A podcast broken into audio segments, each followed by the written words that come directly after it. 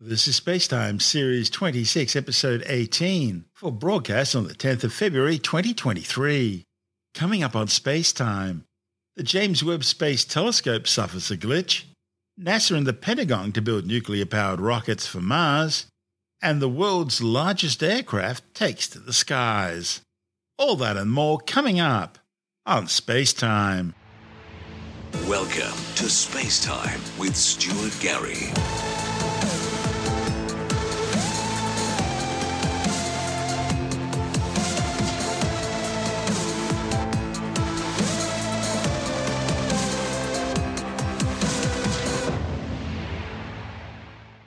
One of the key instruments aboard NASA's $10 billion James Webb Space Telescope has suddenly gone offline. The issue focuses on the near infrared imager and slitless spectrograph, which is used to detect first light, that is, the era of recombination of the universe, and to study the chemical composition of the atmosphere of exoplanets. Mission managers say the instrument went silent due to an internal communications error, which has led to the software timing out. There's no indication that the instrument's damaged in any way, and the rest of the spacecraft appears to be operating nominally. The near infrared imager and slitless spectrograph complements the other instruments on Webb by providing unique observational capabilities between 0.6 and 5 nanometers. It has multiple filters, allowing it to resolve light from objects that are very close together. The instrument was built by the Canadian Space Agency, which also built the Fine Guidance Sensor, which is physically combined with the near infrared imager and slitless spectrograph, but is a separate instrument. Unlike its predecessor Hubble, which could be repaired during a service mission by one of the space shuttles, Webb's location 1.6 million kilometres away from the Earth places it far beyond the reach of any manned spacecraft. And that makes this issue bad news for the teams of astronomers who have lined up to use the technology. But it's not the first time that Webb's had problems. Back in December, Webb went into safe mode suddenly for about three weeks. That turned out to be due to a software issue in its attitude control system, which normally helps keep the observatory positioned and pointing correctly. That issue is now under control following changes to the commanding system. Meanwhile, the telescope's mid infrared instrument was also briefly non operational in August. That was because of growing friction involving some of its moving parts. Scientists have now resumed operations with the instrument but are carefully monitoring its movements. This is space time. Still to come, NASA and the Pentagon are planning to build a nuclear powered spacecraft to travel to Mars, and the world's largest aircraft takes to the skies. All that and more still to come on Space Time.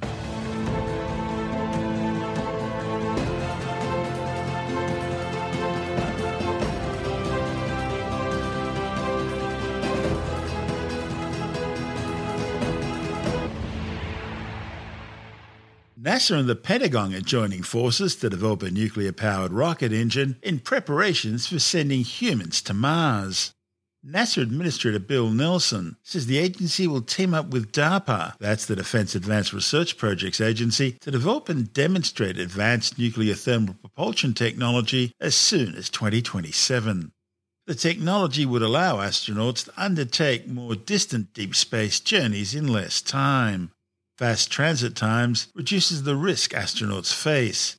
That's because longer trips require more supplies and more robust systems and it also means greater exposure to deep space radiation. Other benefits to nuclear powered spacecraft include increased science payload capacity and higher power for instruments and communications. NASA says nuclear thermal rockets can be more than three times as efficient as conventional chemical propulsion systems, thereby reducing transit times. The nuclear thermal engine would include a fission reactor to generate extremely high temperatures. That would heat some sort of liquid propellant into a gas, which would then expand through a nozzle to provide thrust. Known as the Demonstration Rocket for Agile Cislunar Operations, or DRACO, the agreement would see NASA's Space Technology Mission Directorate lead the technical development of the nuclear thermal engine, which would then be integrated into an experimental spacecraft developed by DARPA. Of course, this isn't the first nuclear rocket project between NASA and the US military, but it's been an awful long time between drinks. NASA conducted its last nuclear thermal rocket engine test more than 50 years ago. but that program was eventually abandoned due to budget constraints brought about by the growing costs associated with the early development of the Space Shuttle program and the Nuclear Non-Proliferation Treaty. As well as the thermal rocket design, NASA are also looking at another project which would see small nuclear bombs exploded behind a rocket, providing impulse from nuclear shock waves to maintain forward speed. That idea was also eventually abandoned. Meanwhile, Rolls Royce have also unveiled an early stage design for their own new space nuclear reactor. The fission reactor could be used to shorten travel times to the Red Planet or powered manned bases on the Moon or Mars.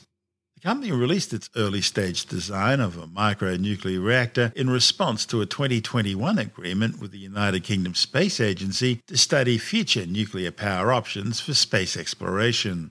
Rolls-Royce say that each nuclear pellet will be encapsulated in multiple protective layers acting as a containment system, allowing it to withstand extreme conditions. A different type of nuclear power is currently used in many existing spacecraft.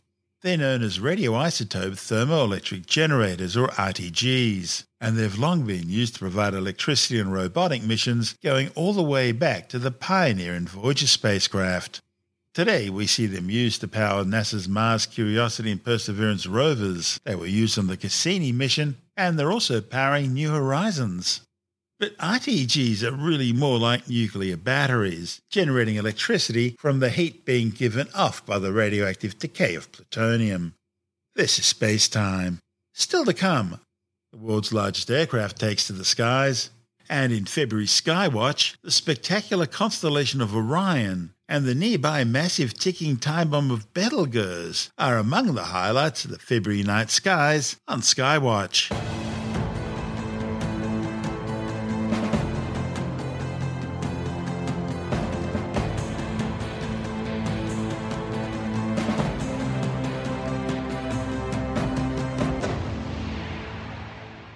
The world's largest aircraft, Stratolaunch's Roc, has successfully completed its second captive carry test flight. The mission carried the hypersonic Talon A separation test vehicle on its center spar, mounted between the massive six engine jet's twin fuselages. The test flight above California's Mojave Desert lasted more than six hours. It was the ninth test flight for Roc and helps lay the groundwork for the first drop tests, which are expected later this year. The huge aircraft with a wingspan of 117 metres was originally developed to drop launch medium sized rockets into space from mid-air. It would have been similar to Virgin Orbit, which drop launches its Launcher 1 rockets from a converted Boeing 747 airliner named Cosmic Girl, and Northrop Grumman, which drop launches its Pegasus rockets from a converted Lockheed L 1011 TriStar airliner named Stargazer.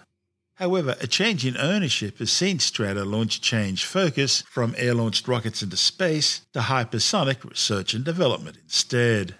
The flight comes as the last Boeing 747 completes construction of the company's Seattle plant and undertakes its delivery flight to Cincinnati.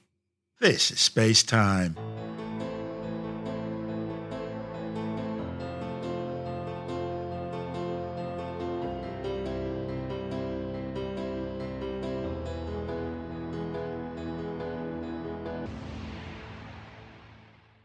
Time now to turn our eyes to the skies and check out the celestial sphere for February on Skywatch.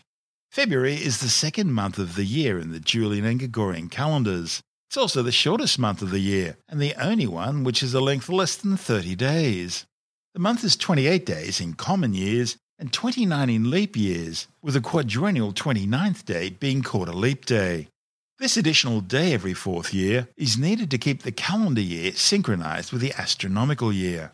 Because seasons and astronomical events don't repeat in whole numbers of days, calendars that have the same number of days in each year tend to drift over time with respect to the event the year is supposed to track. By inserting an additional day every fourth year, this drift can be corrected. The extra days occur in years which are multiples of 4, with the exception of years divisible by 100 but not by 400. Similarly, in the lunisolar Hebrew calendar Adar Aleph, a 13th month is added seven times every 19 years to the 12 lunar months in its common years in order to keep its calendar from also drifting through the seasons. And in the Baha'i calendar, a leap day is added whenever it's needed in order to ensure that the following year begins on the vernal equinox. The length of a day is also occasionally changed by the insertion of leap seconds into Coordinated Universal Time or UTC, more often referred to as GMT or Greenwich Mean Time. This is needed because of the variability in Earth's rotational period. But unlike leap days, leap seconds aren't introduced on a regular schedule, since the variability in the length of the day is not entirely predictable. Okay, let's turn our attention to the sky now. And throughout most of February, sky watchers in the southern hemisphere may be lucky enough to catch sight of the occasional meteor associated with the Alpha and Beta Centaurids meteor showers. Now, as their names suggest, they appear to radiate out from the direction of the constellation Centaurus as two separate streams, although they rarely produce more than one or two meteors per hour. They usually peak around February the 8th, and to see them at their best, you really should be looking towards the east a few hours before dawn. Okay, looking north now, and high in the sky is the famous constellation of Orion the Hunter. Orion is one of the best known and most recognized constellations in the sky. In Greek mythology, Orion was the son of a Gorgon and Poseidon, who was also known as Neptune, the god of the sea, in Roman mythology. Orion was a mighty but egotistical and conceited hunter who once boasted that his skill would allow him to kill all the world's animals. So the earth goddess Gaia sent Scorpius the scorpion to kill him and save the animals. Orion was stung in the shoulder, but then the healer Ophiuchus intervened to save him and crush the scorpion. Both Orion and the scorpion were then placed in the heavens to play out the story each year, with Scorpius rising in the east as the defeated Orion sets in the west. Now, a variation of this fable speaks of Orion getting a little bit too close to Artemis, the goddess of chastity. Now, her brother Apollo didn't approve of this relationship and tricked Artemis into testing her skill by shooting an arrow at a distant speck on the ocean. What Artemis didn't know was that that speck was actually Orion, swimming to escape the giant scorpion created to kill him. When Artemis discovered what she had done, she placed Orion's body in the sky as the stars we see today. Similar variations to this story appear in other cultures, including ancient Egypt, where Orion is known as Osiris, the god of the underworld and of regeneration. The very earliest depiction that's been linked to the constellation Orion is a prehistoric mammoth ivory carving found in a cave in the Ach Valley in West Germany in 1979. Archaeologists have estimated that it would have been fashioned somewhere between 32,000 and 38,000 years ago. The distinctive pattern of Orion has been recognized in numerous cultures around the world, including ancient Babylonian star catalogues dating back to the Late Bronze Age. Orion's easily identified by its rectangle of four stars, surrounding a central trio of stars in a row which form Orion's belt. And hanging from the belt are the stars which make up the Sword of Orion. To those of our listeners in the southern hemisphere, Orion appears to be upside down, with the sword on his belt pointing upwards. And if you look really, really carefully, you'll notice that the middle star in the sword looks a bit fuzzy. That's because it's not a star, but rather a huge star forming region known as Messier 42 or M42, the Great Nebula in Orion. Located some 1,344 light years away, M42 is the nearest large star forming region to Earth, containing hundreds of newly forming stars and protostars. A light year is about 10 trillion kilometres, the distance a photon can travel in a year at 300,000 kilometres per second, the speed of light in a vacuum, and the ultimate speed limit of the universe. The Orion Nebula is more than 24 light years across, and it contains as much mass as 2,000 suns. It's one of the most scrutinized and photographed objects in the night sky, and is among the most intensely studied celestial features. Orion Nebula has revealed much about the process of how stars and planetary systems are formed from collapsing molecular gas and dust clouds. By studying M42, astronomers have directly observed protoplanetary disks, brown dwarfs, intense and turbulent motions of gas, and the photoionizing effects of nearby massive stars in the nebula. The Orion Nebula contains a very young open cluster known as trapezium due to the asterism of its four primary stars.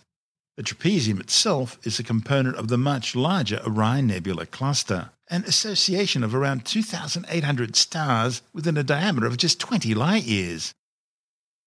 The brightest star in the constellation of Orion is the semi-regular variable red supergiant Betelgeuse, which represents the scorpion sting on Orion's shoulder.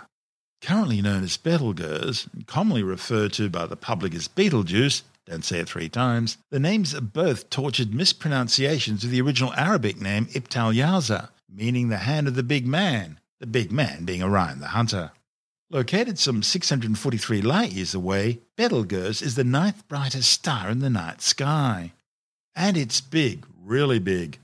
In fact, red giants like Betelgeuse are among the largest stars in the universe, at least in terms of volume, although they're by no means the most massive or luminous. Calculations of Betelgeuse's mass range from slightly under 10 to a little over 20 times that of the Sun, and it shines with some 100,000 times the Sun's brightness. If it were placed at the location of our Sun at the center of our solar system, its visible surface would extend almost as far out as Jupiter, engulfing the orbits of the planets Mercury, Venus, Earth, and Mars, as well as the main asteroid belt. Betelgeuse began its life around 10 million years ago as a spectral type O or B blue star. Astronomers describe stars in terms of spectral types, a classification system based on temperature and characteristics. The hottest, most massive, and most luminous stars are known as spectral type O blue stars. They're followed by spectral type B blue white stars, then spectral type A white stars, spectral type F whitish yellow stars, spectral type G yellow stars. That's where our sun fits in. Then there are spectral type K orange stars, and the coolest and least massive stars are spectral type M red stars, often referred to as red dwarfs. Each spectral classification system is also subdivided using a numeric digit to represent temperature, with 0 being the hottest and 9 being the coolest, and then Roman numerals added to represent luminosity. Put them all together, and our Sun is officially classified as a G2V or G25 yellow dwarf star. Also included in the stellar classification system are spectral types L, T, and Y, which are assigned to failed stars known as brown dwarfs, some of which were actually born as spectral type M red stars, but became brown dwarfs after losing some of their mass. Brown dwarfs fit into a category between the largest planets, which are about 13 times the mass of Jupiter, and the smallest spectral type M red dwarf stars, which are between 75 and 80 times the mass of Jupiter, or about 0.08 solar masses. Red supergiants are fascinating objects. After spending billions of years fusing hydrogen into helium in their core, a star's core hydrogen supply eventually runs out, and the balancing act between nuclear fusion pushing outwards and gravity pushing inwards stops, with gravity winning. The entire mass of the star then comes crashing down onto the core.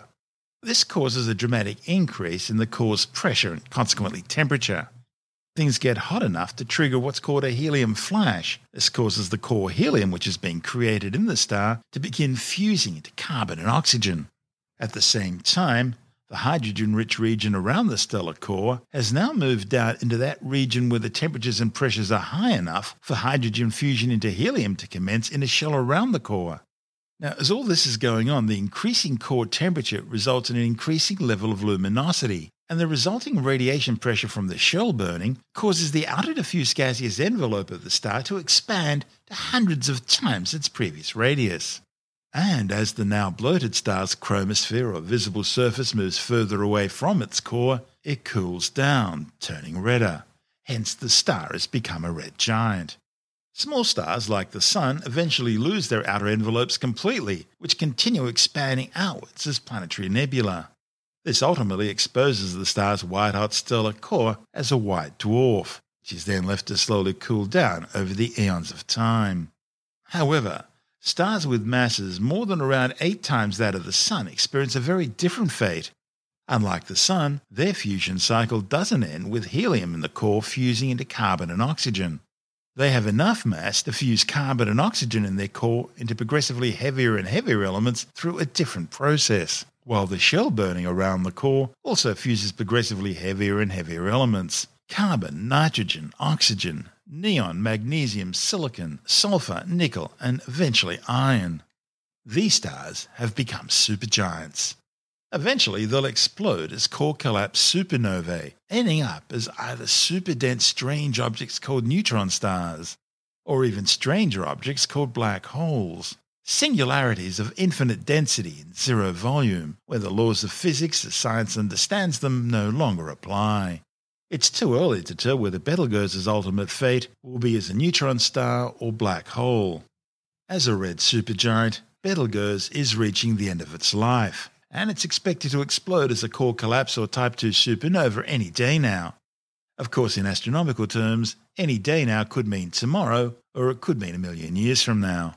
When it does explode, Betelgeuse will temporarily outshine all the other stars in our galaxy, and it will be clearly visible in the daytime sky on Earth.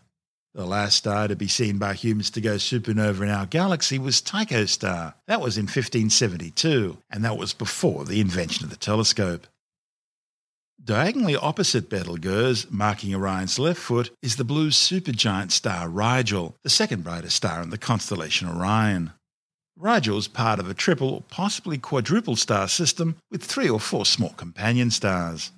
The primary star, Rigel A, is located some 863 light years away and has about 23 times the mass of the Sun.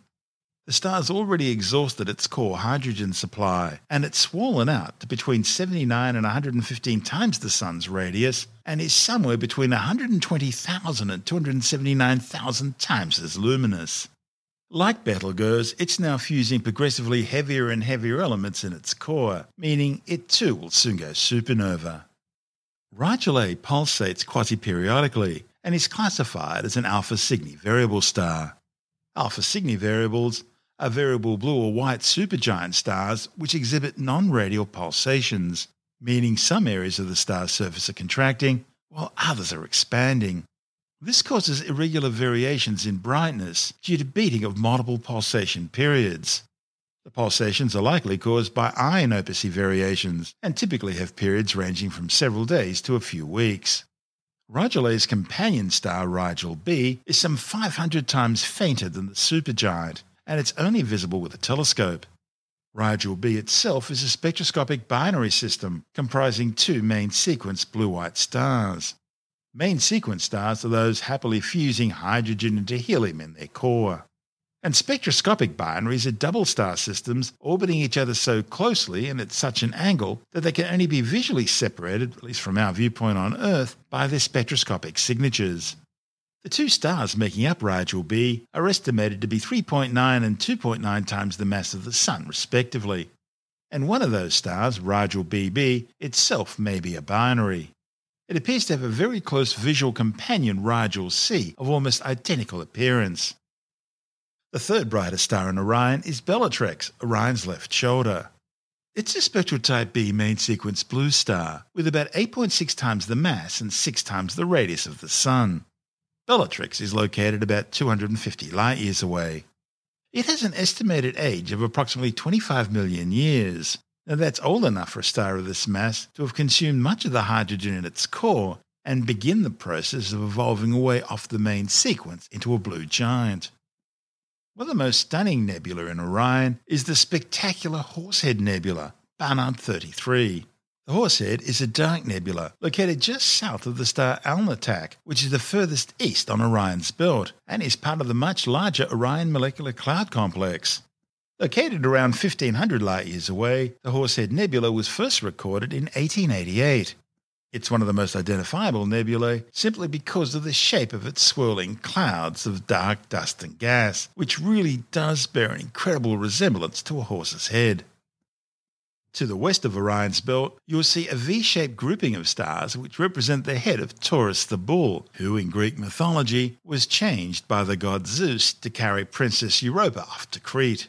The V is also part of a large open star cluster known as the Hyades. One of Taurus's eyes is the giant orange star called Aldebaran, or the Follower, which is located around 65 light years away and has about one and a half times the mass of the Sun. Aldebaran is thought to contain a number of Jupiter sized planets. Aldebaran's already evolved off the main sequence, having exhausted its core hydrogen fuel supply. It follows the Pleiades or Seven Sisters, a spectacular open star cluster to the northwest of the V. Located in the constellation Taurus, the Pleiades is one of the nearest and youngest open star clusters to Earth, located just 443 light years away. There's a story in Greek mythology which tells us that Orion fell in love with the seven sisters and pursued them for a long time. Eventually, Zeus turned both Orion and the Pleiades into stars. Interestingly, a similar story is told in the Aboriginal Dreamtime culture of the Great Victoria Desert region near Aldea in outback South Australia. Orion's described as a young male hunter who chases but never catches the Pleiades, who are a group of seven young women. In Orion's right hand is a club filled with magic fire and represented by the red giant star Betelgeuse. However, the Pleiades' older sister, represented by the Hyades star cluster, taunts Orion, standing in front of him. She defensively lifts her foot, which is the star Aldebaran, and is also full of fire magic. And this causes Orion great humiliation, putting out his fire and allowing the Seven Sisters to escape.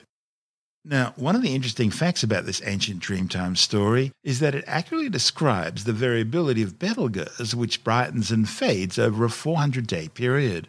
The Pleiades Seven Sisters story is remarkably similar to legends found in many other cultures around the world, and which haven't had any contact with each other for tens of thousands of years. The Pleiades' seven brightest stars can be seen with the unaided eye, hence the Seven Sisters nickname. But this spectacular open star cluster actually consists of more than 100 stars.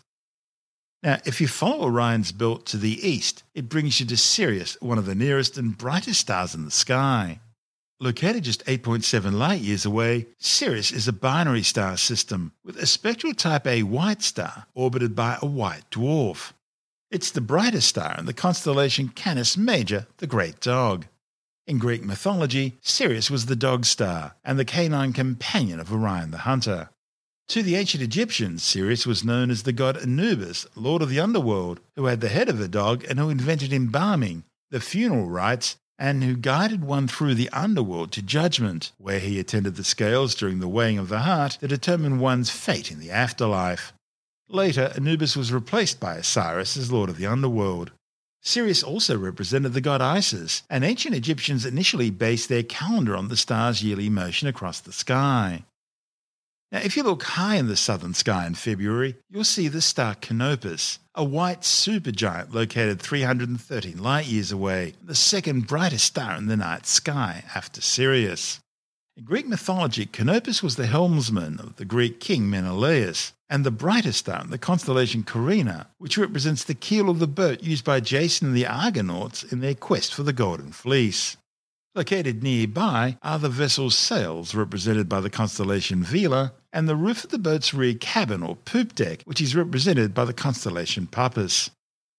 Also in the southern skies this time of year, you'll see the large and small Magellanic Clouds, which are two dwarf galaxies orbiting our own galaxy, the Milky Way. The Magellanic Clouds were known to the Polynesians and Maori and served as important navigation markers.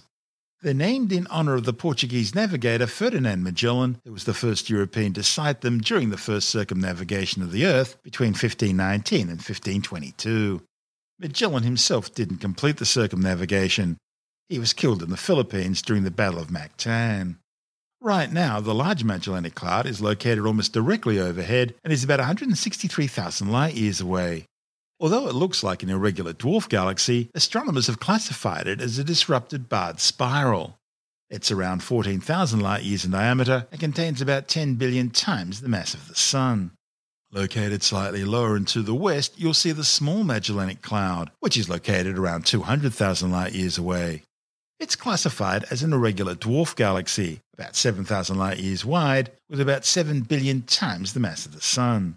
Astronomers speculate that it too was once a barred spiral galaxy, but had become disrupted by the gravitational tidal perturbations of the Milky Way.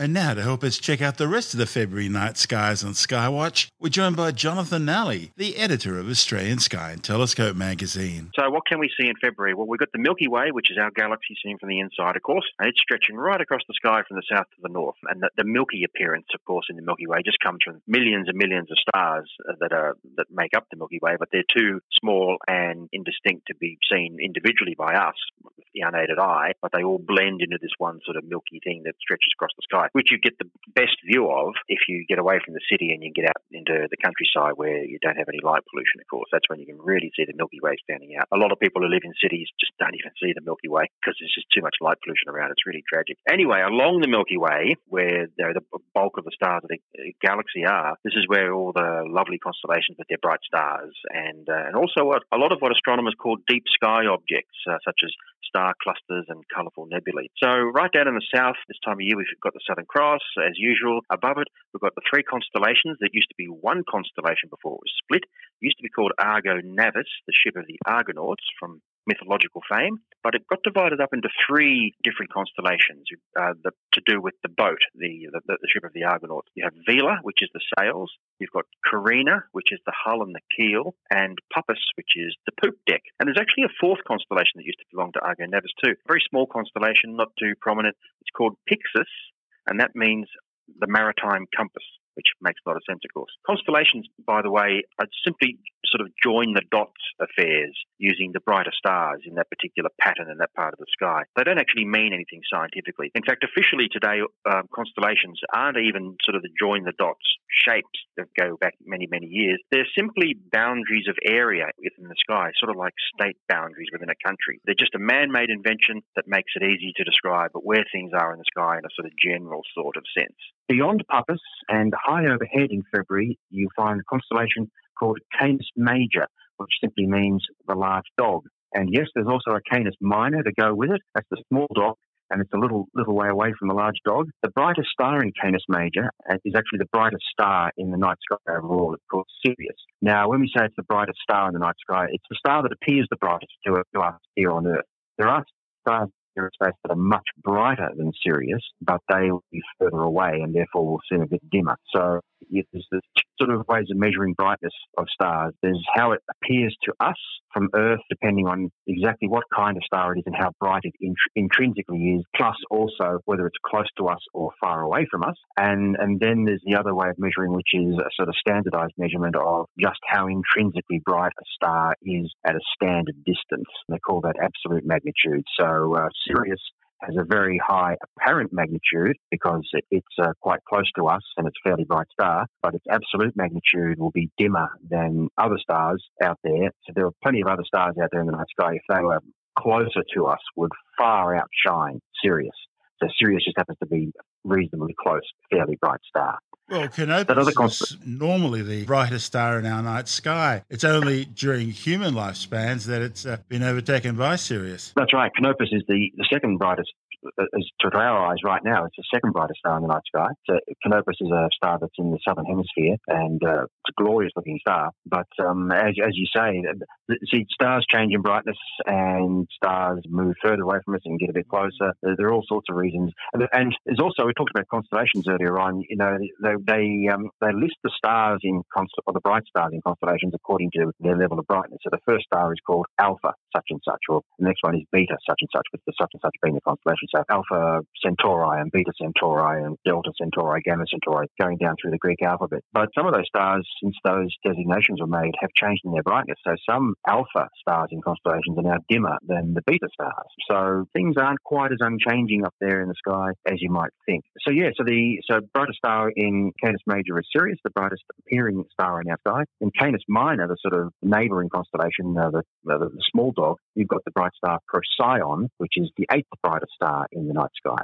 Anyway, if we keep going along the Milky Way, beyond Canis Major, we eventually get to Orion, the Hunter, which we've spoken about many times. It's surely the most magnificent constellation in the sky because it's super prominent. And beyond that, you get the constellations of Gemini and Taurus, which are sort of through the zodiacal area of the night sky, where the zodiac constellations are. Gemini is quite easy to spot because it has two fairly bright stars near to each other. They're called Castor and Pollux.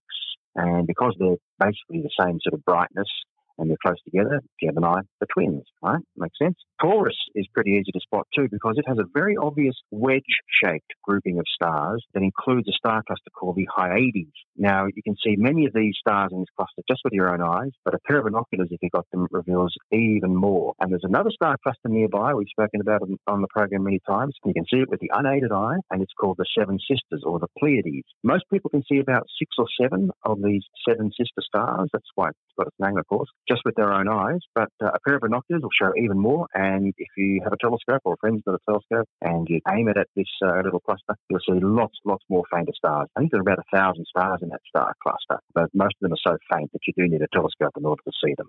Anyway, on to the planets. Uh, as far as the planets go, the ones to look for this month are Venus, Jupiter, and Mars. Venus can be seen low above the western horizon after sunset, and if you keep watching as the weeks go past, you'll notice it getting higher and higher each night. You really can't miss Venus. It's big, bright and white. It's very easy to spot. Jupiter is in a similar part of the sky, however, so and it's also big and bright, so try not to get too confused. So it's above the western horizon after sunset, but as the weeks go by, it will get lower and lower in the sky, and it will eventually disappear from view because it's heading around to the other side of the sun from us at the moment, so it's going to uh, drop out of sight for a while. That's next month, but throughout February we'll still be able to see it. In fact, if you take a look on the last day of February, or the last night of February, I should say, you'll see both Venus and Jupiter fairly close together, low in the sky above the western horizon after sunset. That should be something pretty nice to see because they are two big bright planets and they'll be pretty close together. And as for Mars, well, after sunset, you'll find it about halfway between two of these things we were talking about earlier. It'll be halfway between the Hyades star cluster and those Gemini twin stars, Castor and Pollux, mentioned earlier. Mars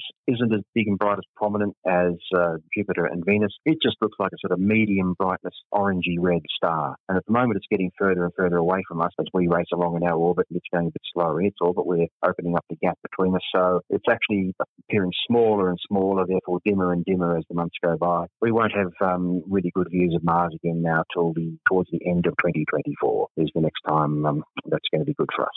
And that, Stuart, is the night sky for February.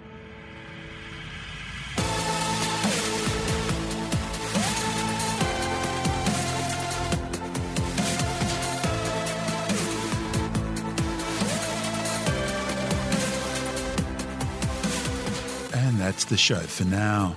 Spacetime is available every Monday, Wednesday, and Friday through Apple Podcasts, iTunes, Stitcher, Google Podcast, Pocket Casts, Spotify, Acast, Amazon Music, Bitesz.com, SoundCloud, YouTube, your favorite podcast download provider, and from spacetimewithstuartgary.com. Spacetime's also broadcast through the National Science Foundation on Science Zone Radio and on both iHeartRadio and TuneIn Radio. And you can help to support our show by visiting the Spacetime store for a range of promotional merchandising goodies. Or by becoming a Spacetime patron, which gives you access to triple episode commercial free versions of the show, as well as lots of bonus audio content which doesn't go to air, access to our exclusive Facebook group, and other rewards. Just go to spacetimewithstuartgary.com for full details.